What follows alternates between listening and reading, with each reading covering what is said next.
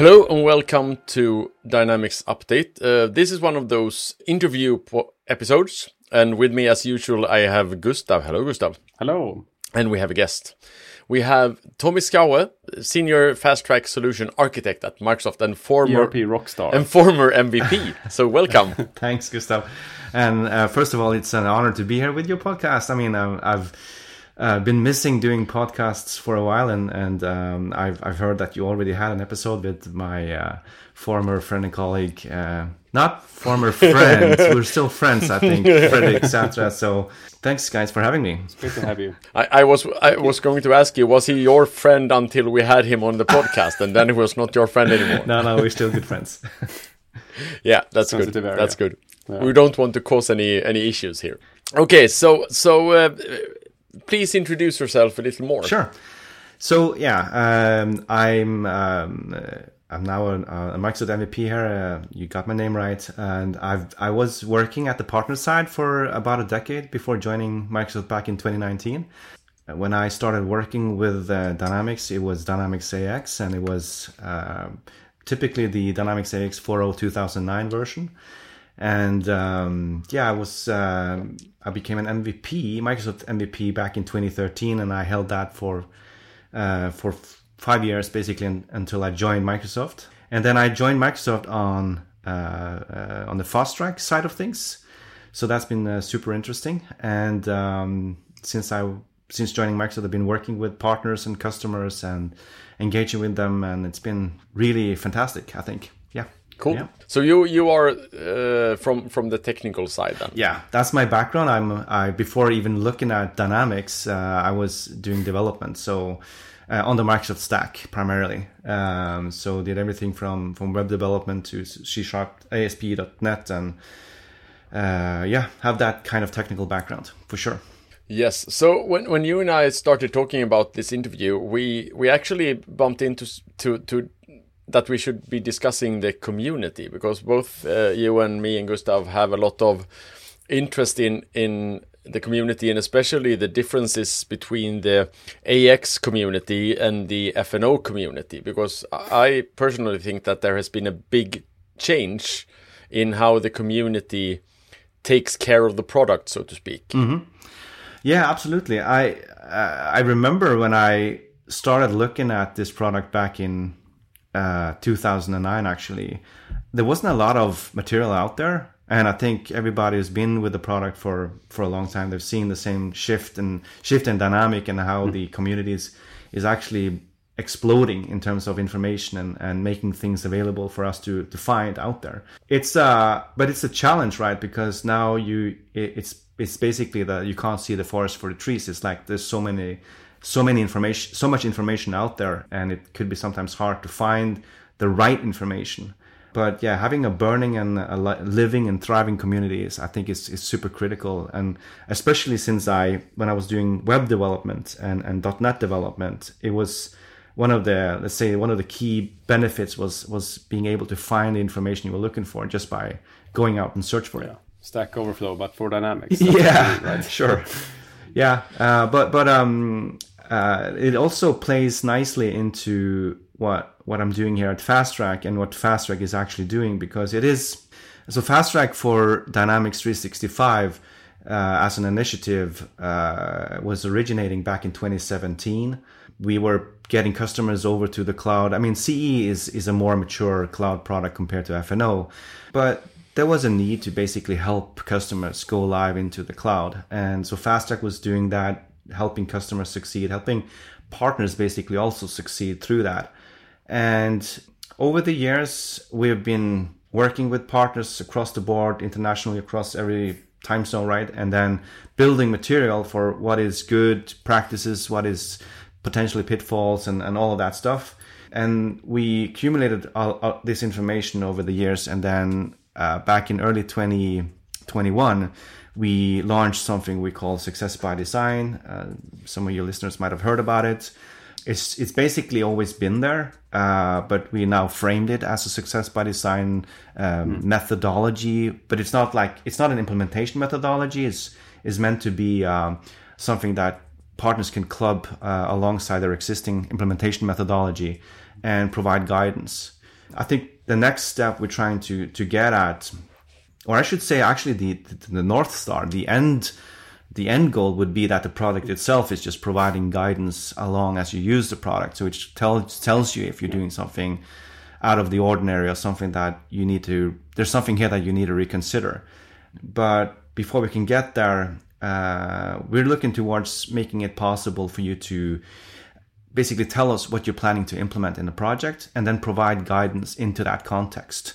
That's the next thing that I really want to land with you, that you can tell me what you plan to implement, and then I'll show you the guidance that we've built from FastTrack, and then you can just basically go and absorb it. That's super interesting. I mean, the whole connection between the actual business needs and how, because as you say, I mean, I've also been with the product since like 2008, AX4, 2009, and the sales pitch back then was pretty much that, yeah, you can do pretty much what you want. It's fully customizable. You can build what you want.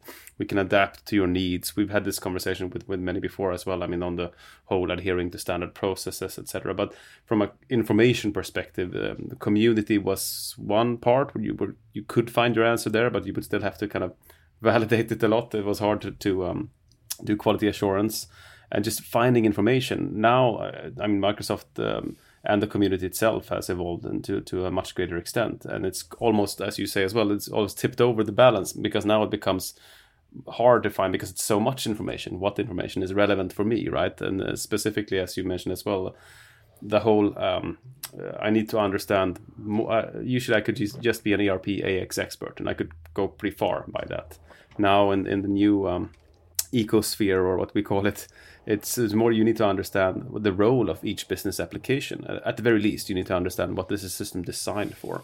An old teacher I went to education had a very good saying that don't fight the system.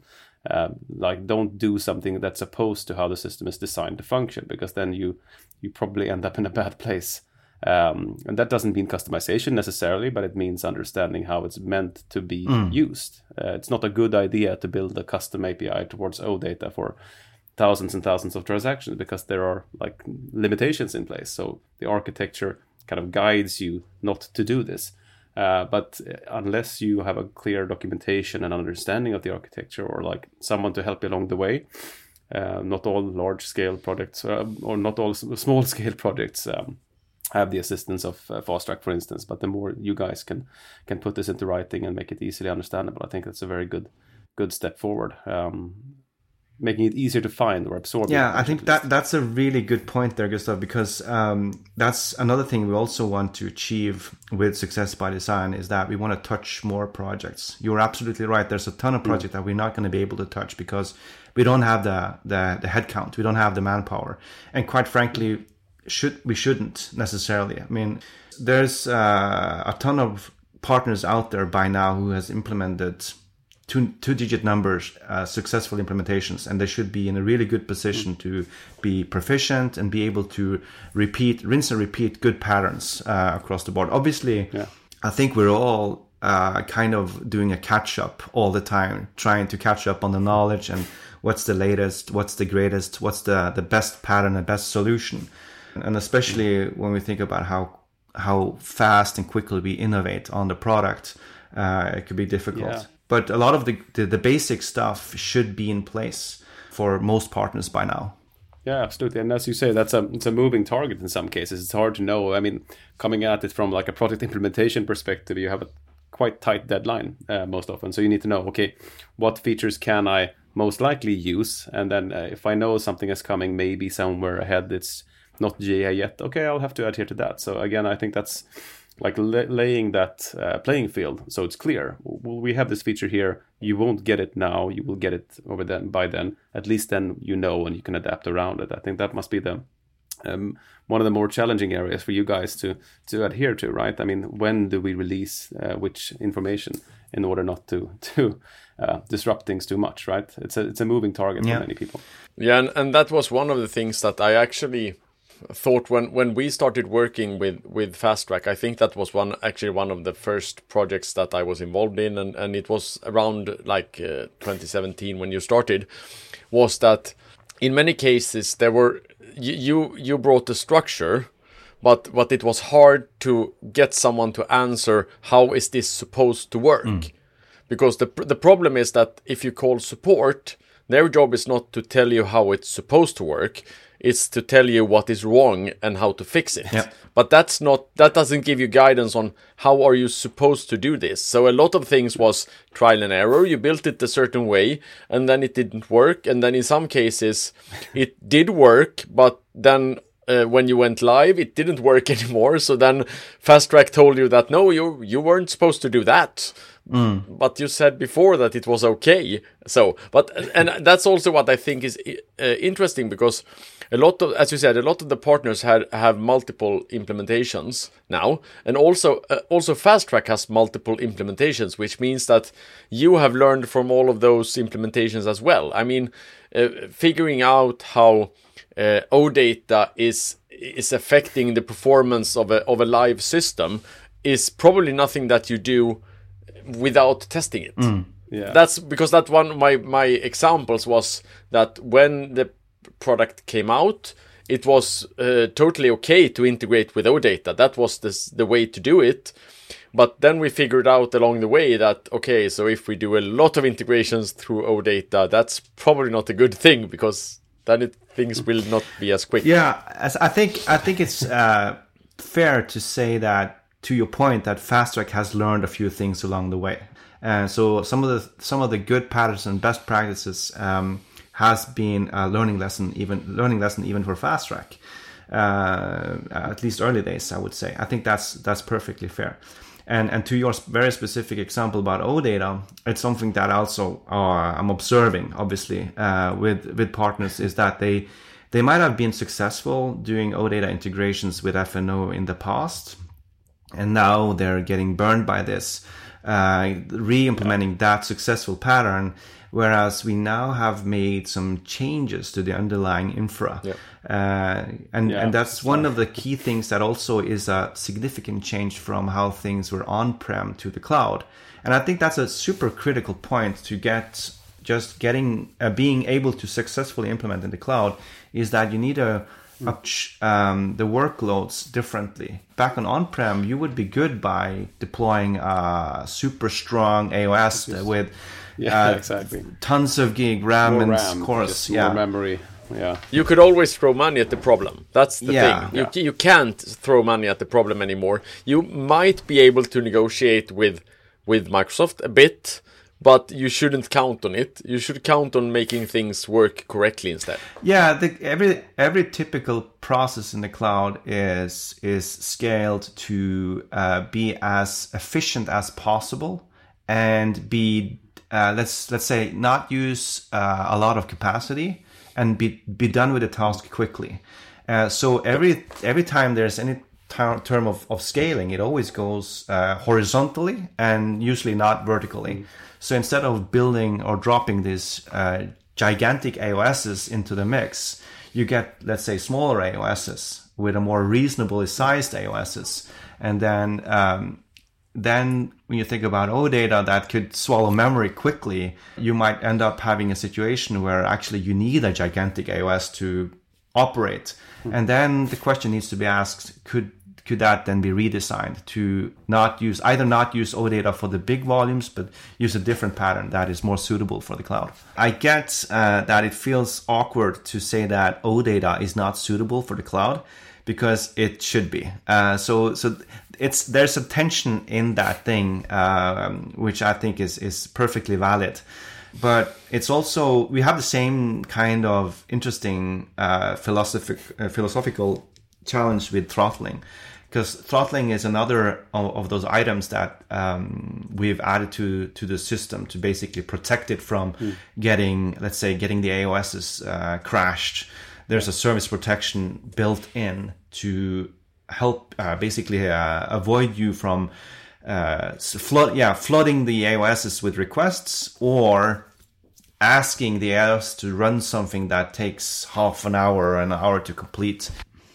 It's all the logic, I think. The OData has a nice feature. It can be used for lightweight loads, and I think that's been pretty clear from FastTrack integration team for quite a while. So I mean, if you build your own custom OData endpoints with a lot of posting logic, you're going to be in trouble. That's the whole point. Like pure data mapping, you can always find a technical scenario where OData fits in many cases, like quick master data scenarios. But I think bulk load, I think one of the transitioning stories we've been seeing, or we're going to see at least, is the whole BYOD transitioning to data lake. There are a number of, like, again, back to the moving target. So as long as you adhere to these like fundamental integration pattern decisions, right? Fast, lightweight. There are the only new addition here is really the throttling, right? The sliding window where you have a fixed amount of API calls. But if you have to, like, if you have to redesign based on those, you should probably think about redesigning anyway from a performance perspective. I would say. I think I haven't run into a scenario yet where it's a problem. I understand fully that it might exist. The issue is, like, more from my perspective, is more like, okay, now we have Dataverse. Even if I don't have CRM and dual write, I still have Dataverse as a very nice, like, commonly agreed upon data model, if you see it that way, because that's another key scenario. A lot of customers and partners, how do we reduce costs in integration and not end up in custom integration scenarios? And for me, Dataverse is like a central integration gateway here. So it's more like understanding of, can I offset, like the Inventory Visibility app is, for instance, is a perfect example of offsetting performance, right? Where you can, like, leverage on the Microsoft's access to low-level replication. You can push out all of those, the on-hand calls are what, like, cause a lot of performance nightmares in many systems, specifically the old ones for InventSum, right? So if you can offset that to a different application, in this case Dataverse, but it could just as well be anything else. That's a pure example where you can leverage OData off that one. That's not a problem. Just throw at it as much as you want. We're not disrupting the business because we're doing it that way instead. And I think back to the discussion, like, understanding how the system is designed to work. Okay, we have this scenario where we have a lot of on-hand questions from a third-party POS. Okay. Maybe I don't have access to FastTrack, like a FastTrack architect, but I should, at the very least, be able to, like, Google my question somewhere and get it out, right? And I think if we can get to that point, and if my top Google hit, or Bing, Bing hit is like reasonable documentation, which at this point it pretty much is. It points me towards Docs, and Docs gives me a good link where I can understand these scenarios. I think that's a very good place to be. Where we're at right now, and it can always be better, of course, and it's a good effort to put in more information, but just getting to that point where we have reasonable, valid documentation and guidance, that's great. Yeah, the commerce section on the documentation is pretty amazing, from what I can tell. There's a lot of good documentation there on the commerce section, and they recently changed it from Docs to Learn, which broke my bookmarks. But I have to think about it. But you're right, but then it can again become that whole forest for the trees situation where where are you going to go to find that specific material you're looking for? And I'm not going to be embarrassed by admitting this, but I basically have a Google search ready for myself, so I can Google the internal docs material. Yeah, I have a bookmark I use to do that.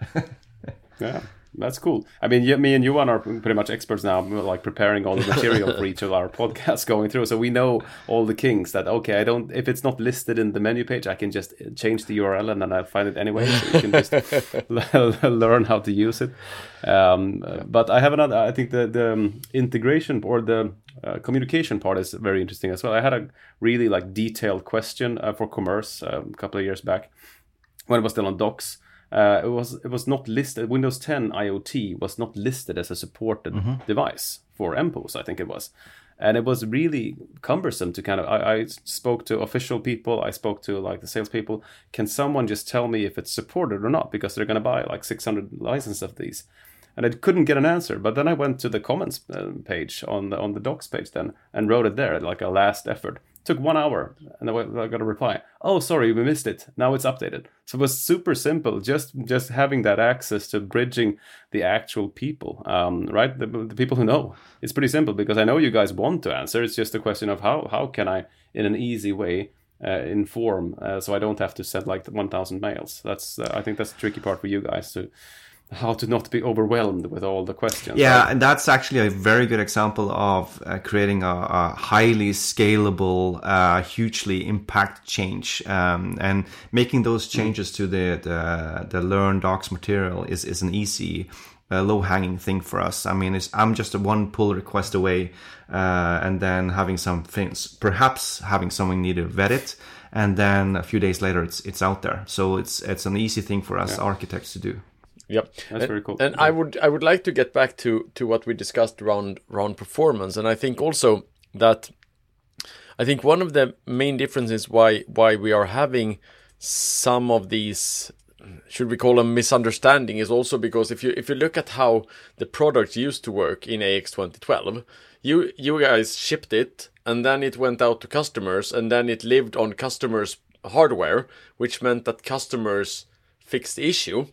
Now we have a product that lives in the cloud, which is licensed only by users and nothing else. So you only pay per user, which means that having Microsoft getting most bang for the buck at every single time is a very interesting driver, because that means that all of the performance issues that you send to Microsoft, if they are Microsoft's performance issues, they are extremely interested in fixing them, because every performance issue that you guys are experiencing is CPU cycles that you are paying for, but that doesn't deliver customer performance, which is useless.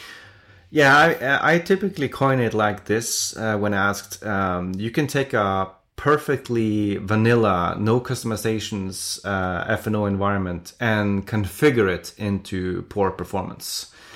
And that tells you something about the level of configuration options you have in the product itself. And then if you think about the fact that almost no implementation out there is purely vanilla, like there's typically always some customization, and it's not the number of customizations that are interesting. It only takes one customization at some place, and then that creates a performance challenge that impacts the whole business. I think, and I'm gonna say this a little bit, I think from experience, being that I came from the partner channel, that we've been in the past lucky to have some of our inherent performance issues hidden by the fact that the customer didn't care that they have over allocated their environments on-prem. And when you lift and shift that kind of code to the cloud, and it creates deadlocks and unnecessary code execution, you are getting choked basically. So instead of us throwing hardware on it to have more AOSs run on a 5%, 20%, whatever it is, CPU cycle, is not going to solve the problem. It's just over-allocating capacity. And then you have to go back and revisit the code. And I've seen so many examples of code where it does things like a select for update when it's not really necessary. And it begs the question, why hasn't this been addressed before? It was working fine before. And also I think that if I should be blunt here, it wasn't Microsoft's problem, because the problem ended up at the customers, and so they had to live with the issues, which meant that they threw more hardware at the problem. I mean, moving the servers to something with a lot of SSD drives, a lot of memory. I mean, SQL servers with terabytes worth of RAM just to be able to cache the database. But I mean, the problem is that since you were never hosting it, you didn't have to fix these minor things that ended up giving the customer a lot of performance issues. Right, and sometimes we can't fix it because it's in their meta information, it's in their customizations, and exactly. And some of the times you don't even know that it is an issue because they don't bother reporting it back to Microsoft, because they figure that performance issues is our problem and not your problem. So. Or in the way we use it. I mean, I was in one implementation that had 3,000 legal entities. So the upgrade part became broken because it had to generate so many jobs for each of these legal entities. So that's kind of something that you might not think about, and it's not fixable by code. You just have to find a way to pause business for a week so we can run our upgrade jobs. In the end, that was how it was pretty much resolved. So I would guess that you guys have a lot of metrics to go through here. And it would be like challenging to tackle, okay, it goes slow here, but it goes fast here. What's the difference, right? What's the, is it configuration or is it data or is it pattern? Yeah, I mean, so we're definitely doing a ton of stuff to attack performance issues in a production environment. So when things happen in production that is out of the ordinary, there are red lights lit up and we might proactively jump on it and try to troubleshoot, and it could be something related to a database problem where we go in and do some tuning on our own. But at the end of the day, I don't think customers wants to have this happen in production to begin with. So that whole thing about doing performance testing, I know there's a really nice article created by Christopher Lim. He put it on the community side, where he talks about the necessity of doing performance testing. I think there's a few, maybe perhaps not a few, but several examples where that whole exercise is going to miss, and they basically end up having the performance challenges in production instead of catching it up front in a pre-production environment. Mm. And to that point, I think it's fair to call out that we do have sandbox environments for FNO that are meant for performance testing. And we actually, there's a difference. Maybe not everybody's aware of that, but the acceptance test environment and the performance test environment, there are slightly differences between them. We actually use the same kind of underlying CPU for the performance tiering today. So you'll get something that is just as quick as the production environment. That's a guarantee. And then we also do more stuff on the performance tiering in terms of attacking performance challenges on them. So so I think that's worth to call out. Yeah, and I think that's a very good point. I think the complexity comes from a lot of like implementations that if you don't address this early on, as I would imagine, as this is Success by Design as well, there's a cost attached to it as well for the client side, right? So the earlier you address this and like make people aware that the cost for not doing it in most cases outweighs, right? But you have to build your case around it, and you have to instruct, because the most common question I get about performance is why, but isn't this on Microsoft side to fix? Yeah, sure. So you have to get into that conversation with the customer and make them understand. It's easier now. It was more of a challenge back in the X7 days, the whole shift to cloud, as you described as well. Earlier, you just, like you said, you installed it, and then you pretty much never heard from Microsoft unless you got into an issue with like Premiere flying in and fixing stuff. But otherwise, Microsoft pretty much were out of the picture, right? Now it's a whole different ballgame. You have to be aware that Microsoft is a central player and should be as well. And the more information you guys get, based on my experiences at least, the more you get feedback you get back as well. So it's a give and take situation. But that mind shift and mental mind shift that you have to have. You might have your consulting partner, and you might have your like infra expert, cloud experts, sure, but you still have Microsoft running your production environment, so you have to kind of know that they exist and how to communicate with them at the very least. If I were to wish one thing when it comes to performance testing, it would actually be that you could be able to buy the performance environments at the per hourly cost. Mm-hmm. So that you could turn them off. Because I think the problem is today is that since you buy the performance environments for a month at a time, and they are not cheap by any means, they are really, really expensive. And I totally understand why they are expensive. But I think that you could probably raise the prices by 10% of the performance environment, but having customers pay by the day or by the hour, and I would bet that at least 100% more customers would do thorough performance testing. Mm-hmm.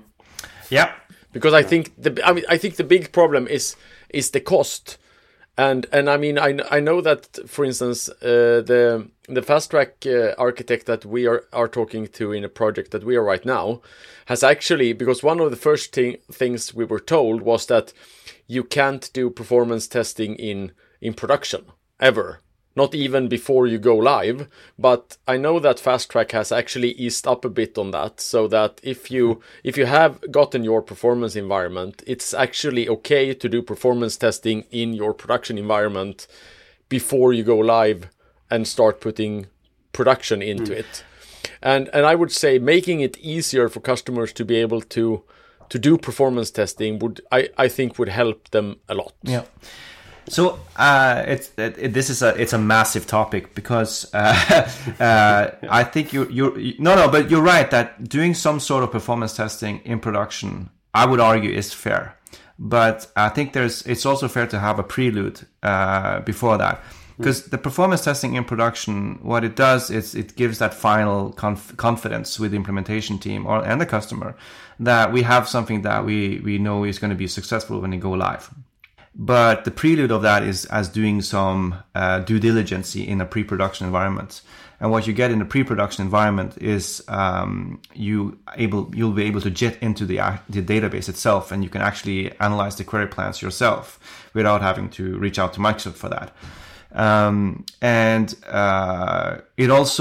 You also avoid running something in a production environment that triggers us to jump on it. If you think about us having people who see internal tickets created to engineers, and they see that it's a production environment, they might jump on it. They have no idea you're actually testing, because they will see something happen. And so I think that's also in part the point of not running something in production that comes as a surprise to you that you're deadlocking everything, or right? Yeah, and I totally agree, but that brings home my point even more, that making it easier to do thorough performance testing, because the problem also is that once you have started up the performance environment, you will spend at least a couple of days prepping it to be production-like, which means that you lose a couple of days of performance testing, and then you do testing, and then everything is set up and done. Maybe it takes like a week for testing, and then you still need to pay for it an extra 3 weeks or so. So keeping it and being able to turn it off when you're not using it.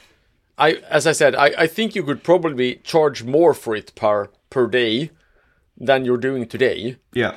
But having it stay there and be turned off and not be disabled. I mean, having it. I understand that it's probably not. It's a cost, right? And it's also, I mean, a lot of people go live now with MVP approaches. So using that the whole production, like first go live scenarios, that's one thing, of course, not to be under. But you also have a lot of scenarios where you have a running production environment. You're implementing a new scenario or acquiring a new company. You need to get some kind of figures out, right? So even more important to have some way of doing that without preparations for a week. So we're not going to solve it today. No, but that's my Christmas week. I've heard various suggestions on how to attack that whole, let's say, licensing of that environment, because I can totally understand that purchasing a tier 5 for 12 months if you only need it for a short period of time, it seems excessive. But to that point, I think it's also worth calling out that you would typically have multiple iterations of performance tests. You would run at least one to just test the boundaries, sort of like checking out what happens when you run it. And then you would analyze the results, and then you would revert back and perhaps make some adjustments based on that testing. So not just testing to see that it seems to be processing the necessary volume and done with it, but you should also see if there's any room for any opportunities for improvements of performance. Yes, yes, but that's sort of my point as well. That it's the effective time that you're actually performance testing is not that long. So having a different payment model would probably be a good thing. And because I think unfortunately a lot of customers today avoid performance testing entirely because it's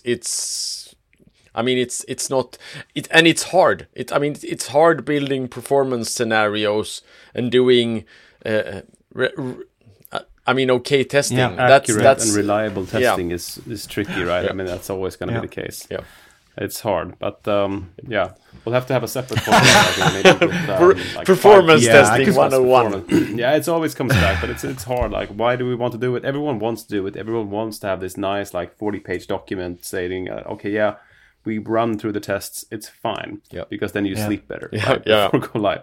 But still, going back to the original topic, I think having performance mindset as well. That's the best. That's the least we can do right now, right? I mean, design to fit what the system is designed to do, then that way you avoid at least 1 million performance issues, right? But then at the very end, it's a safety measure. If as long as much as we can use it, and then you could do like Johan says, if you can do it coordinated testing planned efficiently, and you could pay for that in a more easy manner, that would be great. Until we get that, we'll have to rely on design, right? Yeah, and with that being said, that everything eventually ends with performance testing. I think that even this podcast ends with performance testing. So I would really like to thank you, Tommy, for joining us today. It's been a real fun discussion, and I think we could have probably continued an hour more because I think it was really, really fun. So thanks a lot. Yeah, you're welcome. I think I warned you that I could keep on rambling for a very long time if you let me. So, but thank you so much for having me. I really enjoyed it. Yeah, thanks a lot. It was great. And to listeners, thank you for this time, and see you back in a moment. Bye-bye. Bye-bye.